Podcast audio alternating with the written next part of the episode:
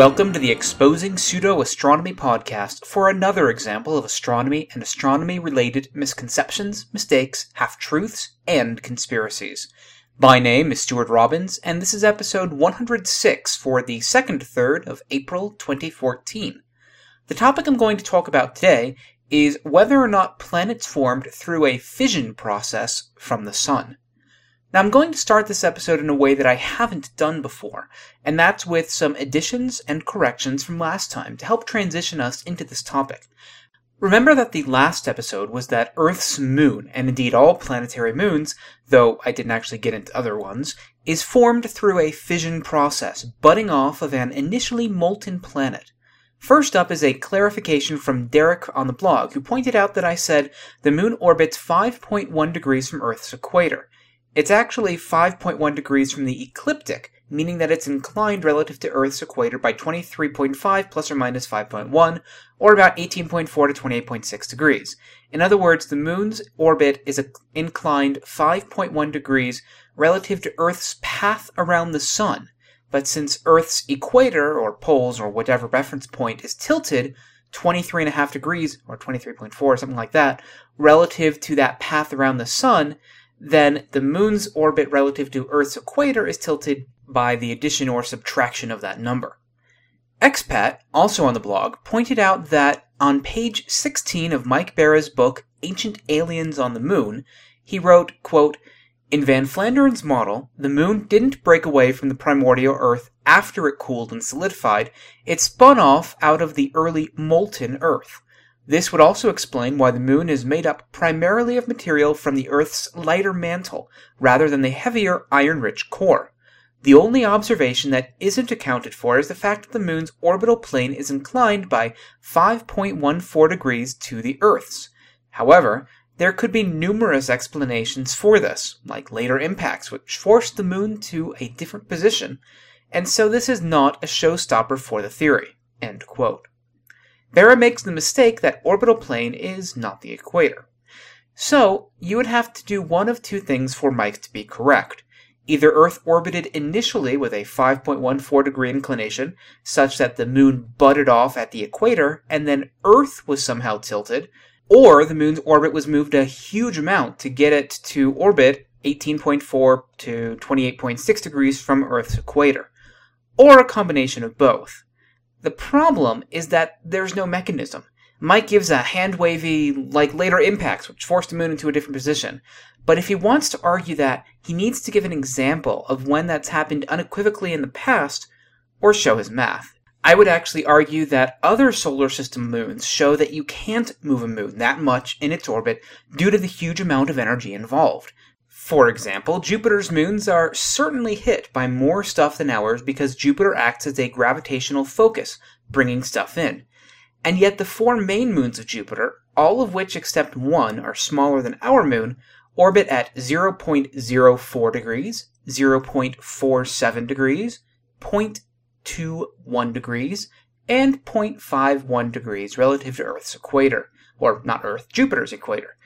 Titan, the largest moon of Saturn and smaller than Earth's moon, orbits at 0.33 degrees relative to Saturn's equator, not 18.4 to 28.6 degrees. Without even doing the math, I think that these argue strongly against impacts being enough to push a moon that far away from the planet's equator, and the moon surviving that process also in the process.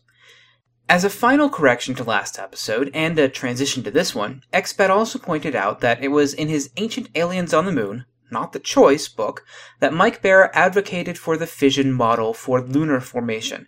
It's in the Choice that he advocated for planetary formation via fission, which is the claim for this episode, that planets are birthed by spinning off of their parent star. In feedback to this podcast, many people have noted that I appear to be fairly objective. I don't get into ad hominem attacks, and I approach the raw facts with a wry sense of humor. It's pretty difficult to do that in this episode because the topic is, well, it's just kind of ludicrous and supported by the flimsiest of cherry-picked evidence while still requiring a ridiculous amount of special pleading and mystical forces, the likes of which have yet to be demonstrated. Take, for instance, the discussion proposed in Tom Van Flandern's book and on his website, for which he probably was the biggest modern proponent of the fission idea. The model starts with the basic premise that the solar system started out with just the sun. It spun really, really fast, and every so often it would just kind of spit off planets in pairs. Pairs being an operative point of the model. You have to have planets in pairs. These planets would migrate outwards to where we see them today. These planets would sometimes spin fast enough that they, too, would sprout their own pairs of moons, as discussed in the last episode. Earth's moon lacking a counterpart, apparently not being a detriment to this idea, and Mercury being a moon of Venus, and Venus lacking a counterpart moon to Mercury, also apparently not being an issue to this idea. The planet's original years around the Sun were in multiples of 2, following a somewhat modified Titus-Bode law, something that I'll be discussing in future episodes, hopefully in an interview with Hal Levison. Each pair of planets was not at the same distance, but rather they were spaced in their multiples of 2 with each successive pair continuing outwards. Since what I just said makes absolutely no sense even to me who wrote it and then just spoke it, let me give you an example by way of re-explaining where all of the units in this explanation are in units of Earth distance from the Sun, Earth mass, and Earth years. Under his model, Venus would be the closest planet to the Sun, and it had an orbital distance of 0.5, the current is 0.7, and an original year of 0.35. It also had an original mass of 0.8, the current mass of Venus is 0.82. Earth was next with an original distance of 0.8, current is 1 by definition, original period of 0.7, which is twice of 0.35, and an original mass of 1, again, same as present by definition. Next out were planets V and planet K, with original years of 1.4 and 2.8, original masses of 8 and 10, and they don't exist anymore. Next out were planets A and B, with original years of 5.6 and 11, and original masses of 120 and 150. They also don't exist anymore. Remember, Van Flandern is an advocate of the idea that planets randomly explode. Next out are Jupiter and Saturn. As a pair, Jupiter originally having a year of 22 and Saturn of 45. This corresponds with original distances of 7.9 and 13, although the current distances are less than that, 5.2 and 9.5. Van Flandern claims that their original masses were 65 and 80 Earth masses, although they are now 318 and 95. Somehow. Uranus and Neptune are next, originally 20 and 32 AU away, now 19.2 and 30, with original years of 90 and 180. Their original masses haven't changed much from 14 to 14.6 now, and 17 to 17.3. Next out are planets T and X, with original distances of 50 and 80, original years of 360 and 720, and original masses of 2 and 3. He claimed that Mercury was a moon of Venus, Mars was a moon of planet V, the dwarf planet Ceres was a moon of planet K, and Pluto and Charon were moons of Neptune, although we actually do think that Pluto might have been a moon of Neptune. As I said, it is hard to maintain objectivity in this discussion. It's like he literally just made this stuff up, pulling it from somewhere. I've read through the MetaResearch website, I've read through the chapter in his book that's available online via Google Books, although there are a few pages here and there that are missing, and here's what I can gather are his problems with the traditional accretion model, the collapse from a nebula. First, quote, "It is often spoken of intuitively obvious that moons and planets, while forming, would eventually sweep up all the original material in or near their orbit. Actually, this is not possible in the simplest intuitive sense. Objects in the same orbit as a larger mass are forced to, quote, librate back and forth, always avoiding collision with the larger mass. The most outstanding example of this libration phenomenon is the Trojan asteroids in Jupiter's orbit, and it is obvious that the various planetary rings in the solar system are not tending to accrete into larger bodies," end quote. Second issue is, quote, "98% of the angular momentum, or energy, in the solar system is in the planets, not the sun. Yet these planets account for only a bit over 1/1000th the mass of the Sun. That, at first, seems like a very unnatural state of affairs." End quote. Third, quote, "It is now recognized that accretion from a solar nebula would not necessarily cause the planets to spin in the same direction as they orbit." End quote. If you want to do a name that logical fallacy, first we have a false analogy, then we have a, well, false dichotomy, and now, third, we have a cherry-picking example. The next page of his book is missing from the Google version of the book, but it's clear that his model of a fission origin would solve these three problems that he identifies, which, so far as I can tell, is his evidence, which uncomfortably sets up a bit of a false dichotomy, kind of like creationism, although I don't think he's trying to actually use the false dichotomy as evidence, as in, I haven't seen him write that because the nebular accretion model doesn't work in his mind, it must be the fission model. That would be using the false dichotomy as an argument. I don't think he's doing that. I think he's just setting up a false dichotomy instead. So at least from what is freely available, Van Flandern proposed three problems to the nebular accretion model of planetary origins that he said was solved by his fission model. Perhaps it was simply when he wrote about this stuff, but these are really non-issues and stem from an argument from personal incredulity. The first issue is that he doesn't think stuff should, quote, stick, unquote, together. He's wrong. In a disk of planetary material, relative velocities between particles tend to be ridiculously small, and self-gravity plays a large role. His analogies to Jupiter's Trojan asteroids and Saturn's and other rings are false. Trojans are 60 degrees ahead and behind of a planet's orbit, and that's because they're stable points due to the Sun's and planet's combined gravity. But you need a planet there to start with before these points can form, these points of stability. And you need a stable star that's not gaining or losing mass, otherwise these points are going to move. When you have a solar system that's forming, that's kind of what's going on. Stuff is moving. As for rings, the analogy is also completely broken, and I can approach this as my own argument from authority because I study this. A minimum mass solar nebula, the absolute minimum amount of material needed to form the planets under the nebular model, is around 1/100th of a solar mass. And the disk would be spread out over tens of astronomical units, where an astronomical unit is the distance between the Earth and the Sun, which is very roughly a few thousand times the diameter of the Sun. In contrast, the mass of Saturn's rings is about 0.00000001, or 1/10,000,000th the mass of Saturn. Not 1/100th, but 1/10,000,000th the mass of Saturn. And it's only spread out over about 0.2 Saturnian diameters. If you don't like numbers, these boil down to two extremes. The nebular model would be spread out over a huge distance and be a reasonable fraction of the Sun's mass. Saturn's rings, the densest planetary rings that we know of today, are hundreds of thousands of times less massive than the solar nebula would have been relative to what they orbit, but they are thousands of times closer to what they are orbiting. The physics, which describes what can accrete and stick together, are completely different between those two systems. And you would expect that Saturn's system, because it's so much closer to the parent body, wouldn't be able to accrete stuff together because it would be torn apart by Saturn's tides.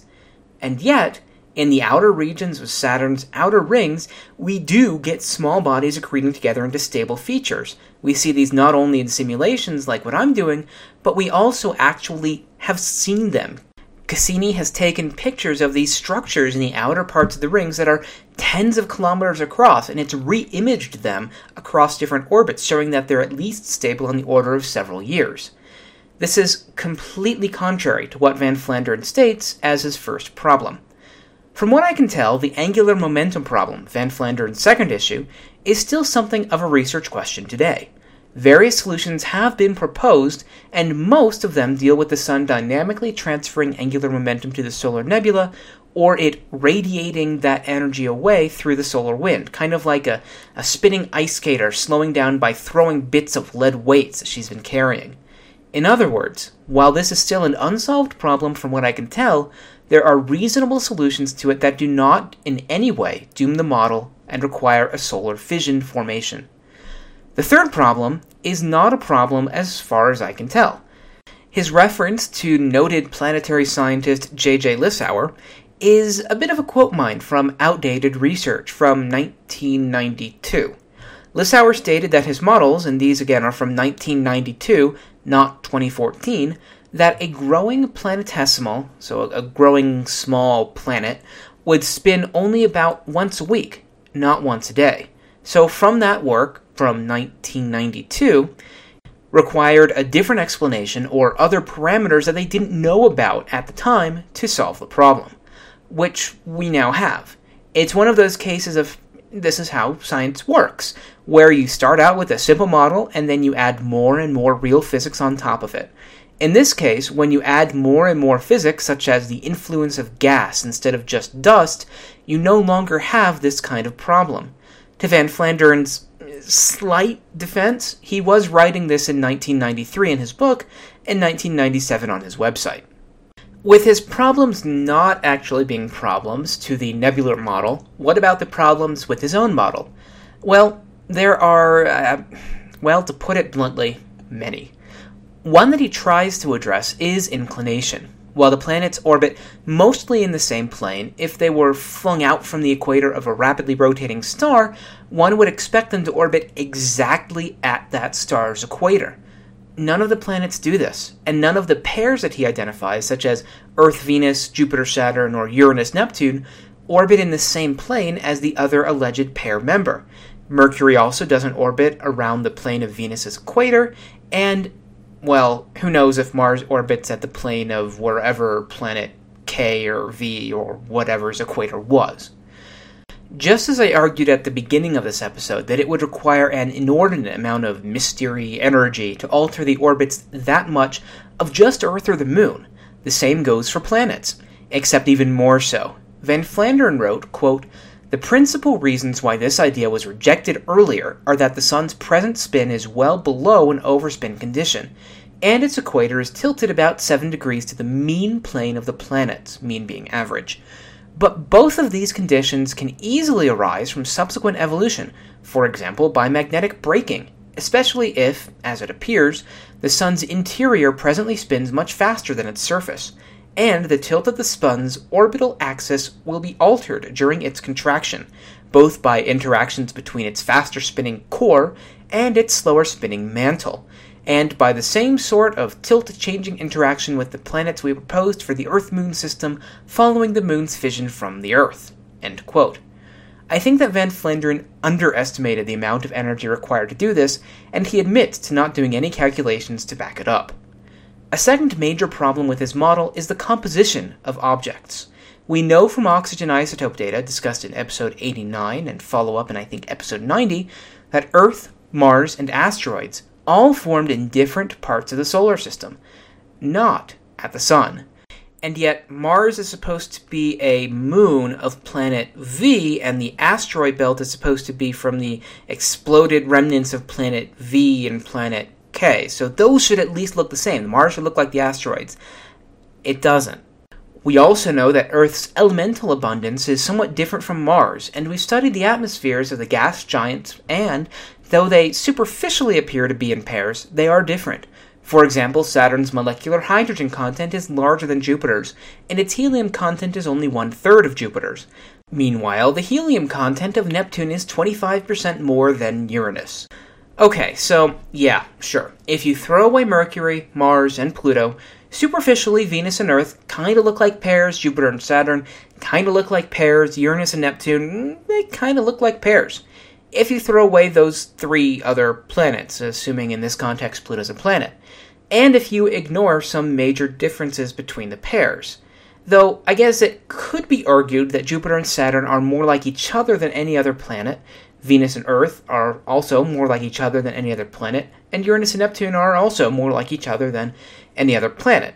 So while I personally think that this is crappy evidence and it is better explained by the nebular model, it's not necessarily wrong evidence on Van Flandern's part.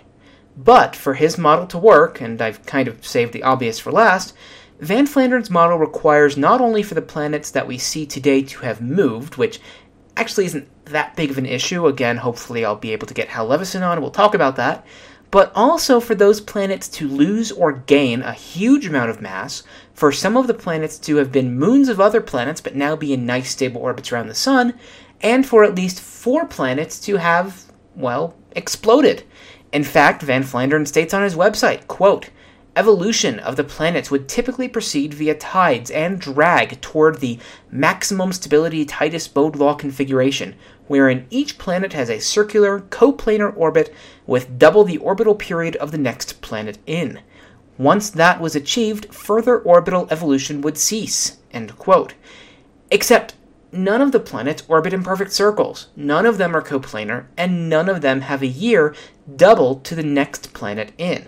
And yet, somehow, Jupiter also gained 250 Earth masses of material after it formed, Saturn gained an entire Uranus worth of material, and, well, Van Flandern's model requires that the outer member of each pair was heavier, so Jupiter should be swapped with Saturn.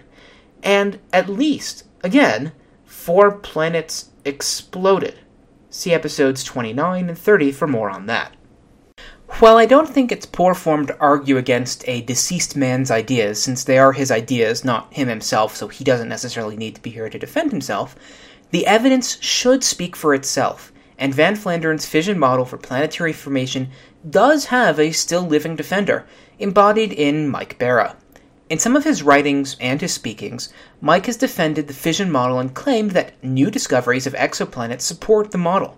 For example, in September of 2008, an exoplanet around the very young star 1RXS J160929.1- whatever, 210524, something like that, was directly imaged, estimated to be anywhere from 7 to 16 Jupiter masses, and it was observed to be 330 AU from its parent star. Its discovery did pose problems for the standard nebular collapse model because the basic model requires much, much more time for an object so far out to form. In fact, that's one reason why we don't think not Jupiter, but Uranus and Neptune formed where they are today. We think they migrated out because the standard model says they shouldn't have been able to form by the time the nebula would have dissipated, but that's another episode. Anyway, as I said, its discovery did pose problems for the standard model because the basic model requires much more time for the object so far out to form. An obvious solution is that it did not form there, just as I said with Uranus and Neptune, fancy that, but that it was flung out from interactions with another, much larger planet much closer in. Or there are theoretical modifications to the nebular collapse model like disk instability that I'm just going to name and not get into that could solve the time problem. Or you could get a much more massive protoplanetary disk. That could also solve the time problem. Or we could just throw everything else out and say that it's fission, which is what Mike does, completely ignoring that Van Flandern's fission model requires a second planet, but none was observed, and 6 years later we still haven't seen any twin, and it certainly doesn't follow any multiple of 2 spacing in its year around the star, because you need a second planet to get that multiple of 2 thing. And Mike's explanation of how it got so far away is, quote, "It has been ejected from its parent star a relatively short time ago because it seems obvious that we are seeing in near real time the birth of a new planet in accordance with the fission model," end quote. Fast forward to 2013, when in March he wrote on Facebook, quote, "This finding reinforces the solar fission theory of planetary formation I advocate in my second book, The Choice," end quote. He linked to an article on Yahoo News that reported the observations of a still-forming Jupiter-sized planet around star HD 100546.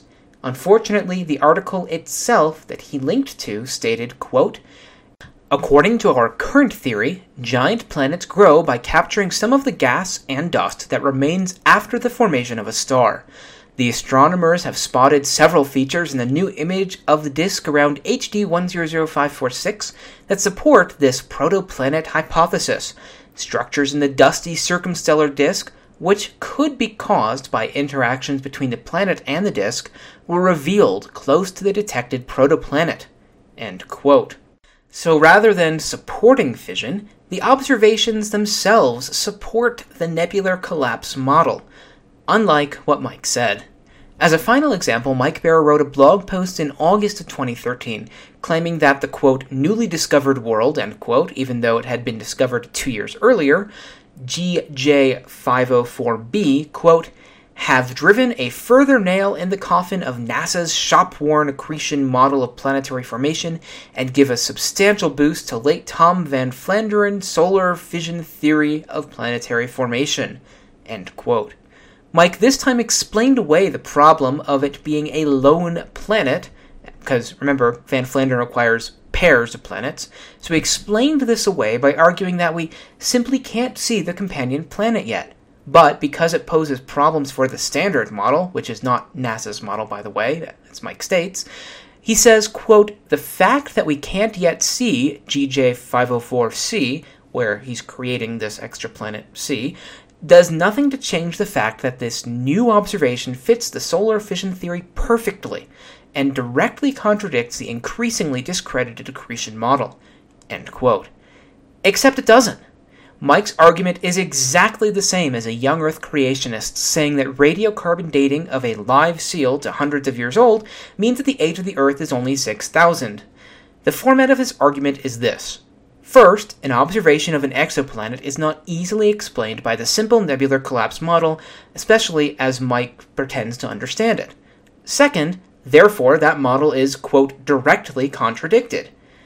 Third, it does not directly contradict the fission model because I've ignored or explained away key parts of what the fission model requires. So therefore, fourth, this observation fits the fission model perfectly. Replace some terms and you have a creationist argument that most of us are probably more familiar with. And in this case, as with many others, the more data points that we have, the more ideas that we include into the primary model, the more we are likely to come up with a more unified model for planetary formation. But between the nebula collapse model and the fission from a star, I would consider it easy money to place my bet on nebular collapse, in some form, as being the ultimate model shown to work.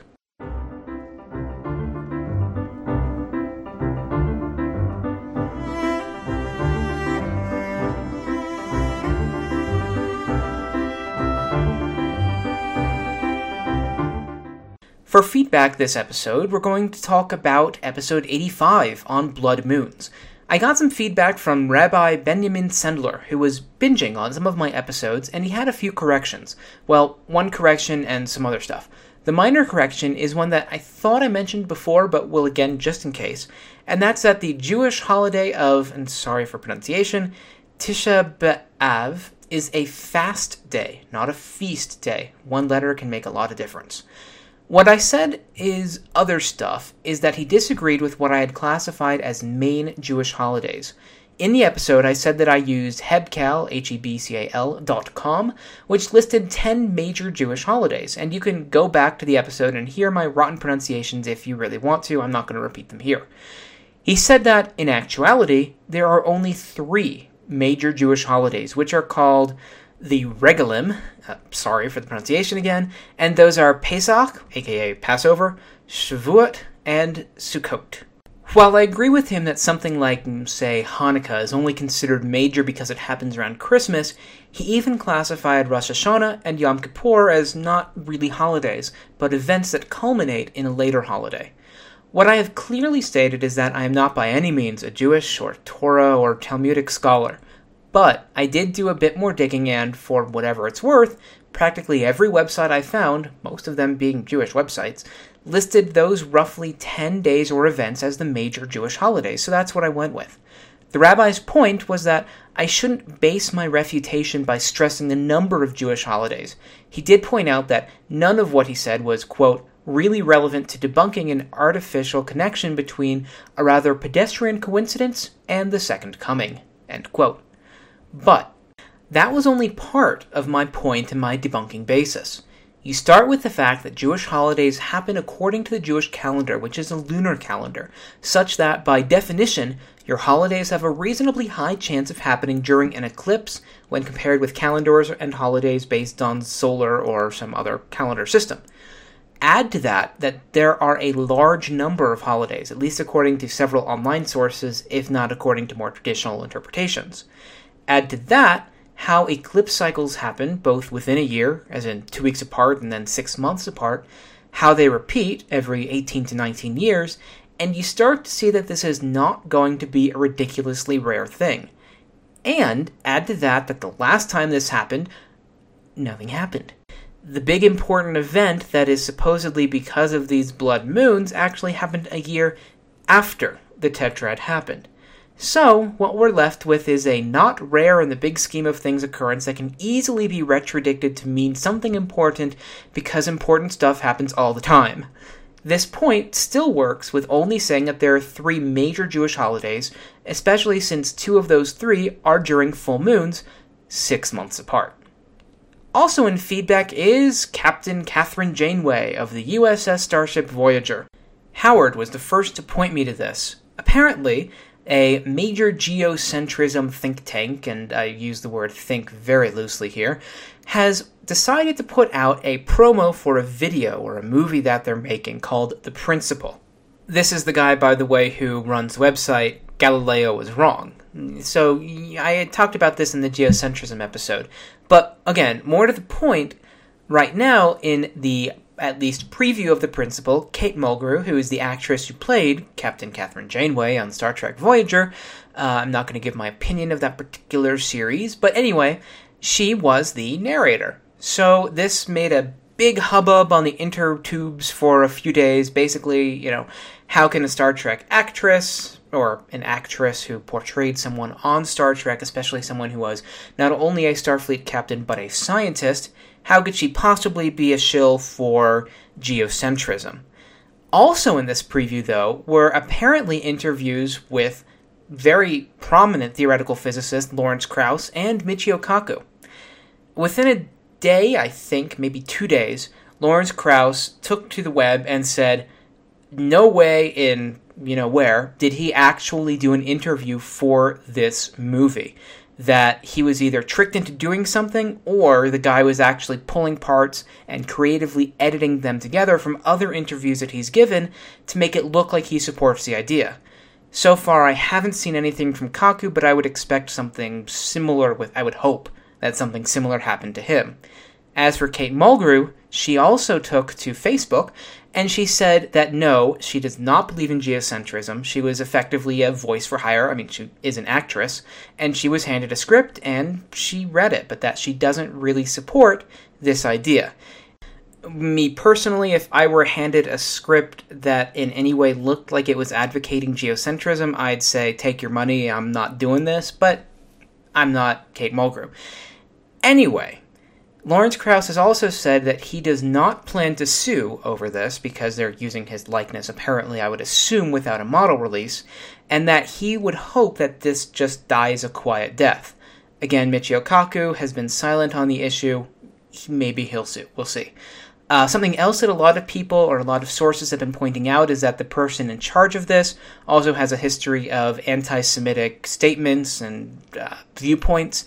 For me, I think that that's sort of beside the point in this. Yes, it lends a little bit of context to the kind of person that you're dealing with, but I think that that's beside the point in terms of geocentrism and using actors to advance your idea and not really telling them what it's all about. So that's all I really have to say on this particular issue. In terms of announcements, by the way, again, there's no puzzlers this episode, but in terms of announcements, I will probably possibly be doing a couple interviews in the very near future, as in before the next episode comes out. I emailed Karl Mamer, the conspiracy skeptic, and said, hey, this whole blood moon thing is really taking off in the mainstream press. I suggest that you have me on as your astronomer royal and let me do my duty. And so in 2 days, we will probably be doing an interview. And again, that will probably, hopefully, assuming Karl can get it out soon enough, come out, I would guess, a few hours before the lunar eclipse. Again, the lunar eclipse is visible from pretty much all of the Americas, a little bit of the eastern part of Pacifica, Ocean, whatever you want to call it, Oceania, Pacifica, that area. Again, just search the internet. You will find a gajillion maps of where you will be able to see this lunar eclipse. and there will be another one in October around the Jewish holiday of Sukkot. In addition, I was just contacted by Jimmy Church of the Fade to Black radio show, which is on Art Bell's Dark Matter radio network, and he would like to interview me this coming Wednesday, Thursday, or Friday. That would be April 16th, 17th, or 18th. It would be a 3-hour live radio program, 7 to 10 Pacific time, and assuming I accept, I will post details to Facebook and Twitter, and I will post a YouTube link after it's done because Jimmy tends to post these to YouTube pretty much within a day of them actually airing. So that should be up within the next week or so. So look forward to that. That should be an interesting experience, but one that I look forward to. So with that in mind, and this episode running a little bit long, hopefully to make up a little bit for the shortness of the previous episode, well, I guess we'll go straight to the wrap-up.